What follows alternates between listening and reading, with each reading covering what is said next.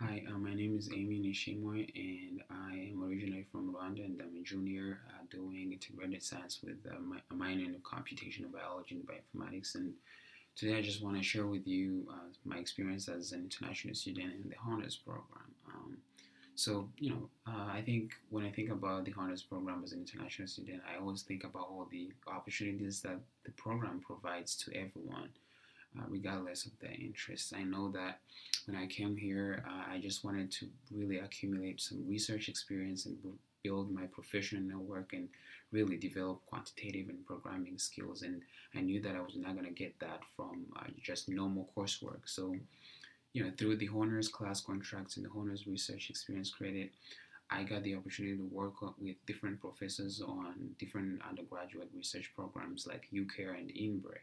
And I think that the opportunities that the honors program really provides will help one to shape and refine his or her interests. So, in my case, uh, you know, my research experience has um, exposed me to a field called AI-enabled protein structure and function analysis, which is something I'm really excited about, and I actually want to do this in a graduate program.